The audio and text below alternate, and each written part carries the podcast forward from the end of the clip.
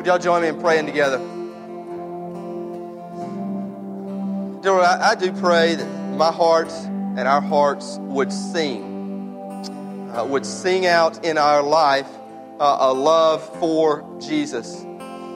I do pray that. I really pray that. Uh, not as some uh, perfunctory prayer, but uh, as a life lived reality that, that, that we would go and walk and work and be with loved ones and family and deal with relationships out of a love for Christ. Uh, and that everything would, that we do would flow from that love. And it begins by knowing how much you love us. That you seek us, you save us in Jesus, you seal us by the power of your Holy Spirit. So let us know that. And I know you're, you're always trying to, to show it to us, and often life or our own hearts just, just block, block the vision that you want us to see. Open our eyes, open our hearts to see it, to know it, to live it. In the name of our Lord and Savior, amen. Thank you all. You can have a seat. And uh, if you would, take a Bible and turn to Ephesians chapter 1. Uh, we're going to be in Ephesians chapter 1. Uh, before we, uh, we go into God's Word, a couple things that I would like to say. Um, first, it's been a joyous week. It's been a joyous week for me. Uh, I don't uh, know about y'all, but, but literally, like last weekend, last Easter Sunday, uh, overflowed uh, into my week. I mean, just you, you kind of keep that Easter high. Anybody with me on that? Anybody? A few? Okay, I, I, maybe I'm just different then. I mean, any believers like Easter flow into the next week? Come on, show hands. Anybody? Okay, a couple. Thank you. Uh, if you if it doesn't, man, then uh, then we want it too. Now, uh, also, it was a joyous week because uh, uh, it's been my honor to uh, coach my son in baseball, and no, no bad stories, staff. But seeing these young men grow in their abilities, I mean, I just love watching them, and I love coaching them, and, and just just love seeing them play the great game, in my opinion, the greatest game of baseball, and I love that also, I love baseball, but I also happen to be just a sports fan in general. So I think this past week, one of the best weeks uh, for sports fans. Uh, baseball season uh, is back. All is right with the world, I like to say. Then you have uh, a great Final Four or a final game, um, depending on you know who you wanted to win or not. But it was a great game. Uh, then you have the Masters. Uh, so I mean, it's just like man, I, I am locked in, loving life. Uh, like some of you, not all of you, I mean, I see the hand of God uh, in sports. Uh, we, can, we can talk about that, debate that, but I, I, I love it. So you, you, get where I'm going. It has also been a very sad week. Very sad week. In that, uh, you know, two uh, people very connected in the life of this church family passed away, affected many in our, our church family. And people mourned and are mourning uh, and will uh, mourn. Uh, so it's been a sad, it's been a sad week. And you know, three things came to my mind yesterday uh, as I was thinking through this sermon. You know, thinking about Easter, and at least you know, for me and, and other believers I know, I mean, Easter does uh, shape your life, and it should shape your life. And, you know, it doesn't often because of kind of what we think about church or what I talk about, you know, we're, we're, inoculated by Bible Belt Christianity and saying, oh, well, you know, we should do this or we should go to church or I should rise with God or I should read my Bible and it should, should, do, do. And it doesn't flow out of just a love for Jesus. So I was thinking about that and Easter and thinking about trials uh, and suffering and sorrow. And I was thinking, you know, how do we make sense of this? You know, how do, how do we make sense of it? And three things came to mind. And one is the, uh, is, is the young lady uh, who lost her, uh, her battle with cancer, but won the victory of life um, in Christ and with Christ now and, and in glory. But I thought about cancer in and of itself, that uh, you know, as, as mighty as we are, or as mighty as we think we are, uh, cancer is a very humbling deal. You know, um, it's, it just humbles. Like, we realize that we really don't have as much control as we'd like to think we do when that hits and when we see that happen in a life, in a family. That's first thing, just cancer. Second thing that impacted me, so I, I go to this, um, this young lady's funeral and I see a buddy of mine, great guy, uh, love this dude, um, jock, athlete, very humble, big guy, played softball with him. I see him, I sit down with him, and I didn't realize, come up to him, he, he's just like, he's like weeping. He's like, he's like just, just weeping. Uh, I mean, he can't, you know, just shaking. And see, this guy uh, has had cancer as well, and he survived or, or he, he beat it. And I said, Man, you okay? And, and he's like, You know, just, this just hits me, you know, I'm just, it's overcome. And, um, you know, he didn't say this, so it's a presumption, but believing that, you know, he's, he's humbled by this and, and, and knowing, you know, what could happen uh, to him, just, just humbled by um, the things of, of life that uh, you can't control. The third thing that came to my mind, my wife and I were talking about this, uh, so I do give her credit, but uh, I was thinking about Honduras. Uh, if, if you're visiting today, we have a, a, a, very big ministry in and to the nation of Honduras, and we're sending uh, right now 51 folks, praise God, 51. Uh, the majority, I mean, I would probably say, you know, 40 to 45, I mean, bellwether members, and then extended family going to Honduras in July. And, you know, so I think about it. Why do, why do so many people go to Honduras? I mean, we emphasize it, obviously. But, uh, but, but one of the big reasons I believe people go is, is we see people down there who, who really have no hope. I mean, who have, you know, little to no hope, physical needs, uh, sometimes emotional, psychological. I mean, it's just, you know, pretty barren a lot of ways. And, and we go down there and see people who don't have hope and realize that together we have the same hope in Jesus Christ because we see these people who don't have hope but yet hope in Jesus and still have joy. And we look back at our lives and say, I should have a lot more hope than I'm living with.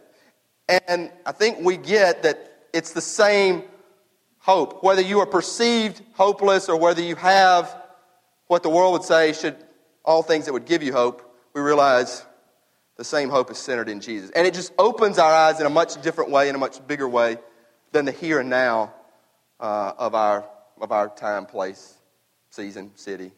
I believe that. And then last, a quote hit me yesterday. A quote, I'm going to say this. And it, it's a pastor. I'm not going to name the pastor because, you know, it's just a pastor from Philadelphia. You wouldn't know his name. It's a great quote. He said, uh, he said, we must be cautious that our middle class sensibilities do not blind us to our desperate and bankrupt spiritual condition. Jesus does not offer us a can do religion. Jesus offers hope to the desperate and the hopeless in need of divine mercy. I really like that a lot. We must caution ourselves not to be blinded by middle class sensibilities. I consider myself kind of a, a middle class, sensible guy, but that we are, or our spiritual condition is desperate and bankrupt, and Jesus offers hope, hope and mercy. Now, we're starting, this ties in, we're starting a new series, and it's simply called How Do I Know God? How do I know God? Because when uh, the things in life hit us, whether it's confusion about where we are in life, you know, like call or career or marriage, marriage problems, or not married, um, or when the, the big things hit physically, cancer or bankruptcy in a financial way. How do I know God? Now, the title, you could also use a play on words this. How do I know, comma, God? for all of us English majors there. It's like, how do I know, God, that I'm saved? How do I know, God, that you're at work right now? How do I know, God, that you'll bring good out of this? How do I know God? How do I know God? We're going to be in the book of Ephesians, the letter of Ephesians, over the next six weeks. It's one of my favorite letters, books in the Bible. I do believe it gives the clearest depiction of what the church should be. The church. Uh, somebody said it this way. It, I think it's a great saying. The church is us plus me. I love that. The church is us plus me. It's us together, but it's also about you, an individual. You saw Bev up here. It's about her life. It's about us together, but it's about you as well. The church is us plus me. You'll see this in Ephesians. Today, I want to talk about opening this is how does God work in our lives? Like, how does God work in our lives? In uh, joys, in suffering, in like work, the day to day work, in marriage, uh, in uh, family life. How, how does God work in all that? So, we're going to be in Ephesians really verse 1 through 14. And I'm going to go slow, okay? Because you get deep in Ephesians, especially Ephesians 1. I'm going to go slow. Uh, I want to start off just with the first two verses. Verse 1 and 2. Follow me here. It says, Paul, an apostle of Christ Jesus, by the will of God, to the saints who are in Ephesus and are faithful in Christ Jesus, grace to you and peace from God our Father and the Lord Jesus Christ. How does God work in our lives? Listen, He works in great ways. Even if you don't realize it, even if you don't believe it, He works in great ways. Paul starts out here. He says, You know, I am Paul, I'm saved by Jesus, and I'm sent to you. Saints, always when you read in the Bible, saints means Christians. Doesn't mean, even though that's Jesus, you know, another church with a stained glass window, you know, the saints. Saints means believers, Christians. So Paul is saying, I'm sent. I love, you know, Paul opens his letters and he really gives clear depictions, again, of who the church should be. He's like, here I am, saved by Jesus, sent to go. That's the church. We gather to scatter. Whether it is in 39211 or whether it's in the Metro Jackson or Honduras or India, we gather to scatter and then we gather again. We are sent. A great picture of this happened Easter afternoon. I'm going to share this story. Um, it, it is connected to drama that's, you know, and, you know, I'm not like an overly dramatic, I don't like drama, but it, it is what it is, okay? So here goes. Uh, most, I mean, you all should know, and it's, it's been talked about or, you know, social media about enough. Halfway house, halfway houses down the street. So one is a couple houses down from my house. Okay? Now then, uh, my wife and I, to my wife's credit, she has forced me, not with this house, but like it's like love your neighbor. Your neighbors aren't just Honduras. Your neighbors aren't just, you know, I love global mission. Your neighbors are here, next door.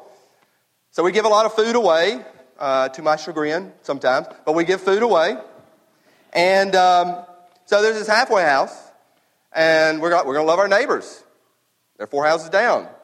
Easter uh, Sunday afternoon, uh, we pack up a, a, a, bag of treats, sweets, Easter goodies. Uh, those of y'all who know me, uh, big sacrifice. Uh, I gave up a, uh, a packet of my Cadbury cream eggs, okay?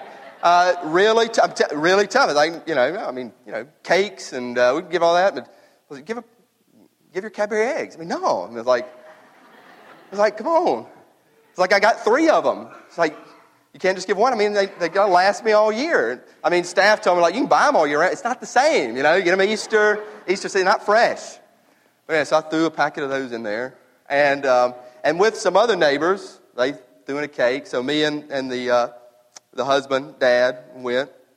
And just wanted to bless them, you know, and say, you know, happy Easter. And they were blessed, and, and it was good. And then we were back, and me and the other husband had a conversation – good, I know this is cliche, but good Christian man, man of God. And he's like, you know, how do you, how do you think we should, you know, continue going about this deal? And I was like, man, I'm, we're going to, I'll tell you what we're going to do. We're going to love our neighbors, probably check in with them every now and then. Um, and we're going to invite them to church. Just so you know, invite them to church. And this is what struck me about the mission of the church. He said, again, good Christian guy, and he said, Man, I'm so thankful that you're going to invite them to church because, you know, I really wanted really wanted to invite them to, to my church. And he said, I love my church and everything, but you know, um, I, I don't really think they'd be welcome there. And, you know, that's just, just the way it kind of is, unfortunately, some places. And I was very thankful about where God is leading us because I knew, without even having to say it or like challenge you, or I just knew. I mean, I just could invite him to church, and that'd be good. What God's doing amongst us. Very, very thankful. Okay? Now, Paul continues and he starts in verse 3 and he begins talking. This is where I say we get a little deep, talking about the Trinity. Okay? Don't check out right now. Don't check out. Trinity. Okay? Stay with me. That would be God the Father, Son, Holy Spirit. That's important. It's important for me to say because if you don't get the Trinity, you really don't get the church. Like, you don't get the church. You know, God didn't, a lot of folks, uh, non believers, agnostics I talked to, say, you know, why, why did God make us? You just like lonely up there, you know, and everything? No. He's God, Father, Son, Spirit. One essence, three people. So, since the beginning of, you know, we don't even have words to describe the beginning, but there's been three. And He is trying to get us into that relationship. So, this is where Paul begins to get into Father, Son, Spirit. He says, Blessed be the God and Father of our Lord Jesus Christ, who has blessed us in Christ with every spiritual blessing in the heavenly places, even as he chose us in him before the foundation of the world, that we should be holy and blameless before him. In love, he predestined us for adoption as sons through Jesus Christ, according to the purpose of his will, to the praise of his glorious grace, with which he has blessed us in the beloved. Now, read a couple verses there. Again, deep territory, but just a few words that I want to highlight. Chose us before the foundation of the world. In love, predestined us for adoption to the praise of his glorious grace, which he has blessed us.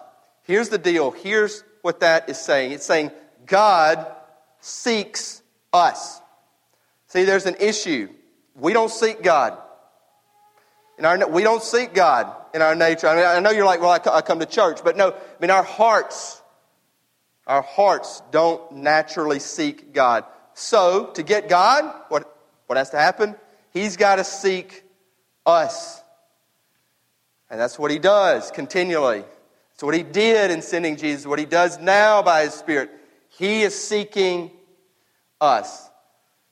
Why? So we can share in what He has, the, the praise of His glorious grace. We can have the love and the joy of experiencing love for God, intimacy with God. You know, I, I ask myself this over and over again. I would ask you, you know, if you're a Christian, if you're a Christian, by the way, you're a minister. I know you're like, uh, I wasn't called to form a ministry. If you're a Christian, you're in ministry. And do we do ministry out of love for Jesus, that we love him over everything else? Do we do that? It's what God wants love. Our joy, he gets the glory. Let me use. Uh, let me tell you a story about this. Okay, um, I was talking to a, a self-described agnostic who's come here a couple times. Not now. This is about a year or two ago, and um, and he said, "Man, you know, I really, uh, really kind of like the church. You know, you know, I, I dig, you know, nice folks. You know, it's welcoming. You know, I mean, the message. You know, I, I, I get it. You know, I mean, you know, I'm tracking okay. Um, you know, I like the communion time and kind of sit and think. Like that y'all want to serve the world. He's like, so here's what I don't really get, man. I don't get. He said this. He said, the song time. I don't get the song time. You know, you come in and it just seems kind of weird, you know, trying to like sing and, and like praise God. And, you know, I'm very thankful for uh, Chris, Tracy today, you know, getting us in the song time uh, to worship God. And some of you may be out there saying, oh, yeah, you know, you're right. You know, kind of, I don't know if I get that either. I mean, why, what's the point? Or, or some, some even don't get the point and they like the music. They're like, I love just coming in and listening to the music. The point is, is praising God. The point is, is knowing Him, loving Him. You're like, still, you know, I'd rather just, just give me some nice music. And I'll just, you know, kind of stand and listen. The point is, again, loving God because you know what He's done for you. that he has sought you. A guy named uh, John Piper uh, said it best this way Full joy in life is knowing and praising God. So this is full joy in life is knowing and praising God. He gets the glory because you're praising Him, you get the joy. And that's, that's Christianity. That's the real deal. That's living out of love. God seeks. God seeks first. He sought us so much, He sent His Son, Jesus. Jesus saves. God seeks, Jesus saves. It's important for you to know. God seeks, Jesus saves. Continue in Ephesians. Pick up verse 7. Here's where Paul gets into Jesus. He says, In Him, that'd be Jesus, we have redemption through His blood, the forgiveness of our trespasses, according to the riches of His grace which he lavished upon us in all wisdom and insight, making known to us the mystery of his will, according to his purpose, which he set forth in Christ as a plan for the fullness of time to unite all things in him, things in heaven, things on earth. He's talking about Jesus and he's saying, Jesus saves. In him we have redemption. That very word, redemption, means to save. It literally means to buy back. So, like, because of Jesus, I was bought back. You were bought back. You were purchased. You're bought back. He saves. God seeks. Jesus came to save. You know, the thing about salvation, here's how you become a Christian. It's a lot like what happened to Paul. Paul was on his horse. Maybe it was a little horse, maybe it was just a high horse. And Jesus literally knocked him to the ground, the light of Christ. And he saw the glory of God. He saw Jesus, and he, his life was changed. By the way, that's how you become a Christian.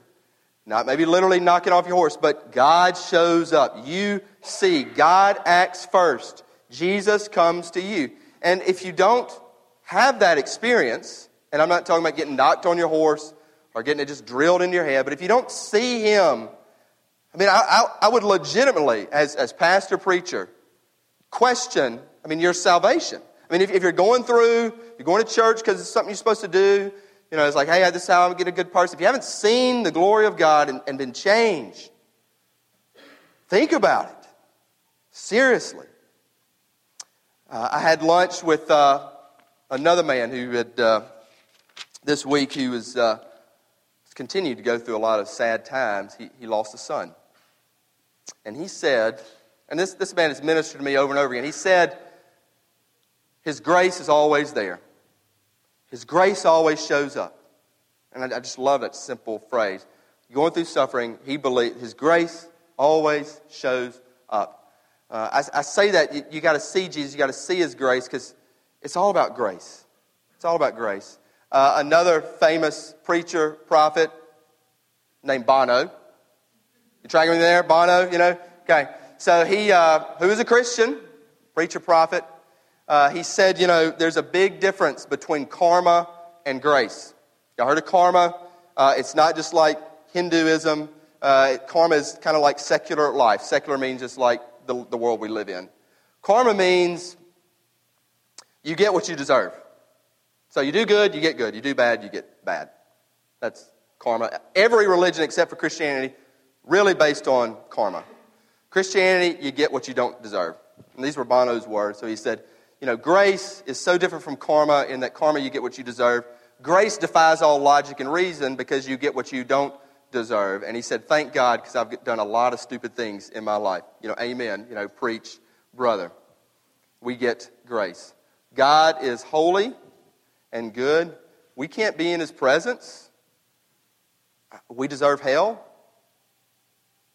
as sinners. Jesus stands in between as meter. Jesus saves. It's, this is the gospel that we don't deserve him. Jesus comes and he's saying, that's what Paul's talking about. He, he woke up to say, that's the quote I talked about at the beginning. Don't let our middle class sensibilities blind us to our desperation and our need for divine mercy. I mean, I've been blinded. I've been blinded. Now, what about free will? Let me get into that real quick. What about free will? Because you're like, man, I got free will. I mean, I can choose. Well, I have free will, and I will always choose sin. Trust me, I know. I have free will. I will always choose selfishness. I will always choose that. So somebody's will has got to be greater than mine for me to know Jesus. God's will is much greater than my will. So God steps in and seeks me out and saves me by Jesus Christ. Let me give you an example. Okay? I'm a dad. My son Ethan, Linda can say amen to this. He is our, he's our biggest jumper. I mean, he is a jumping machine. You know, I mean, beds, couches. He hasn't got yet, you know, the spring of cushions, you know, can bounce you off onto the floor and like, you know, break things in, in your in your body. So he'll climb up, you know, top of a couch, top bed, and he will, you know, go airborne. You know, full full on. Land, again, hasn't gotten that he can bounce off. So, you know, and couches are pretty slim. You know, not a lot of room there. So stand up top of the couch, airborne, fall off. That's his will. That's what he wants to do. My will is stronger than Ethan's will right now. May not always be. Some of y'all can say a minute, but my will is stronger than Ethan's, okay? And so what I can do is I can either stop him, and I can stop him, or I can save him. And I can lay down on the couch and say, okay, buddy, you really want to do this? And I'll lay, and you just jump to me. And I can catch him now. Won't always be able to catch him. We have a Heavenly Father whose will is stronger than ours. Sometimes He stops us, sometimes He catches us. You got to get that. If you want to love God, if you want to worship like we want you to worship, you got to get that. You got to get that. Now, let me pick up verse 11, a couple more verses. But it says, In him we have obtained an inheritance, having been predestined. There's that word again, interestingly enough, according to the purpose of him who works all things according to the counsel of his will. Paul is going on and on here about saying, You are chosen. Like before, go back to verse 4 before the foundation of the world, you're chosen. You have an inheritance, having been predestined or chosen again. And, you know, I get to ask that all the time, you know, predestination, you know, what's the deal, all this. Here's what I want you to think on, okay? Simplify it. Do you remember when you were not chosen in life? Do you remember when you were ordinary? I can list several times up here, okay? Uh, number one, uh, you know, we had a dodgeball tournament. Hey, came in the final four. Praise God, a couple weeks ago. I remember back in uh, in school at you know uh, New Albany Elementary, Matty Thompson Gym. Got some New Albany folks here that remember that. And we played dodgeball. And I remember, you know, I can be, remember being like, remember being the last pick. Anybody ever been the last pick? How that feels? Like last guy left. Like, pick you, pick you, pick you, pick you. I was a baseball coach, and at the draft, thankfully, you know, the kids aren't there. You know, the draft, and, you know, you got the last pick, and, well, you know. Um, everybody remember the gifted program? Gifted programs? They don't really call it that anymore. I remember how it felt to know, hey, well, they got picked to be in gifted, and I didn't. What does that make me? Ungifted, you know? I mean, serious. Remember that?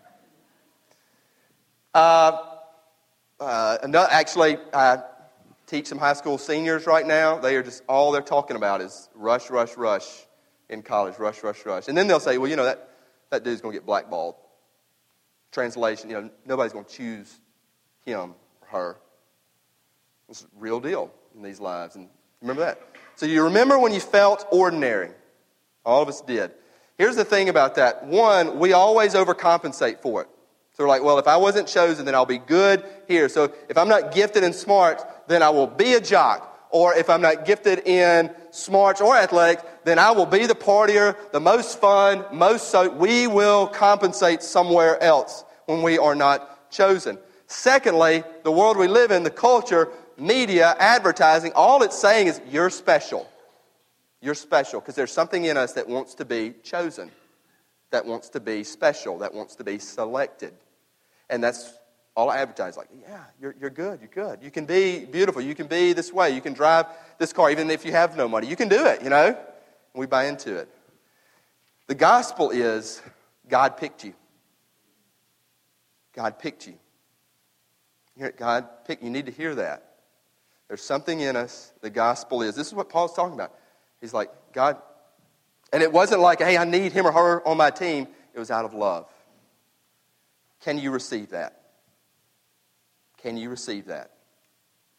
There's beauty in that. There's beauty in that. Finish up real quick, for real.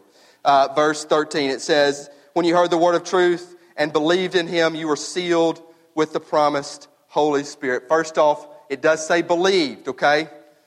Paul goes on, Ephesians 2, by grace you are saved through faith. He's like, well, you just said God picked me, and then it says believed. What is it? Um, it's both. Like, I don't really get that. You know, there's some tension there. You might say, hey, I'm going to figure it out. Good luck. You know, it's both. God knew before you were born, before the creation. God says, I have blankety blank life. You know, I'm going to seek him or her, and we believe as well. It's both. It's both. But then Paul says, You're sealed by the Holy Spirit. God seeks, hear me, Jesus saves, the Holy Spirit seals. Let me say this again. If you remember nothing else, God seeks you. He seeks you so much, He sent Jesus to save you. And the Holy Spirit right now seals you, your salvation. How do I know God if I'm saved? The Holy Spirit seals you. You can know it in God's Word. It's His promise. You are sealed. It's like, He continues, says, He, Holy Spirit, is a guarantee of our inheritance until we acquire possession of it to the praise of his glory. That literally means a down payment. A down payment on your life. The Holy Spirit is a down payment. Some of us, some of y'all own a house. It's kind of like, do you own it? Well, yeah, put down a down payment. Do you really own it? Well, kind of the bank still sort of does. But now we own it. We own it. The deal is God has put down this down payment. Okay? Will fully be His in heaven, or if He returns before then. He's given us a down payment that we can also taste heaven. We can have a taste of heaven right now. We'll know it fully. Our loved ones who go before, they in Christ, they know it fully. We have a taste of it now. Sealed. A down payment. God saying, you, You're mine. You're mine. And the best is yet to come. The best is yet to come. So I'd close just with a couple questions. A couple questions, okay? Do you live out of love or do you live out of longing? This is a legit question, just to use L's. Do you live out of love or do you live out of longing? Here's what I mean. Do you live out of love for Jesus Christ? That your, your life flows out of love for Him? Or do you live out of longing? Like, like I long for that social status, or, or I long for that career, or I long for that type of family, or I long for that person. How do you live? Live out of love for Jesus or live out of longing for the things that you think will fill you? Do you live in assurance or do you live aspiring? Are you assured or do you aspire? Here's what I mean. Do you live, you're assured. You're, you're like, you're sealed. You're assured. Or do you live aspiring for, I got to aspire to be good in God's, God's eyes. I got to aspire to be good in other people's eyes. I got to aspire or are you assured? There is a difference in how you live. Our practice does not affect our position in God's eyes. Our position should affect our practice. And often, me included, we'll say our practice, we'll say our practice, how we do affects how we look in God. That's not the gospel. Our position is assured, should affect our practice. And last question, it's simple. Are you alone? Are you alone? You're not. You're not. Can you receive? God is seeking, has sought you. Jesus saves you. Holy Spirit seals you. And the, the good news, somebody think it's bad news. I used to. You're also not alone that you have the church. You have the big church. We always tell our kids, you know, you got brothers and sisters around the world. And the little C church, church like this. You don't have to be alone. You don't have to walk alone. You got God, Father, Son, and Spirit. You got the church. We want you to have the church bellwether, to be a family. That's good news. That's good news for us broken and hopeless people. And I always, I always say, you know, for folks that are looking for the perfect church, man, don't come here. You know, I mean, you'll mess up what we got going on, you know. I mean, a bunch of like jacked up, you know, messed up, you know. But we're not alone. We'll never be alone. God seeks, Jesus saves, Holy Spirit seals. Let's pray. Heavenly Father, thank you for your word. Thank you the work that we cannot see, but you reveal to us in your word. I pray we would know how much you seek us, what you've done in Jesus to save us, and that you seal us by your Holy Spirit. In your name we pray. Amen.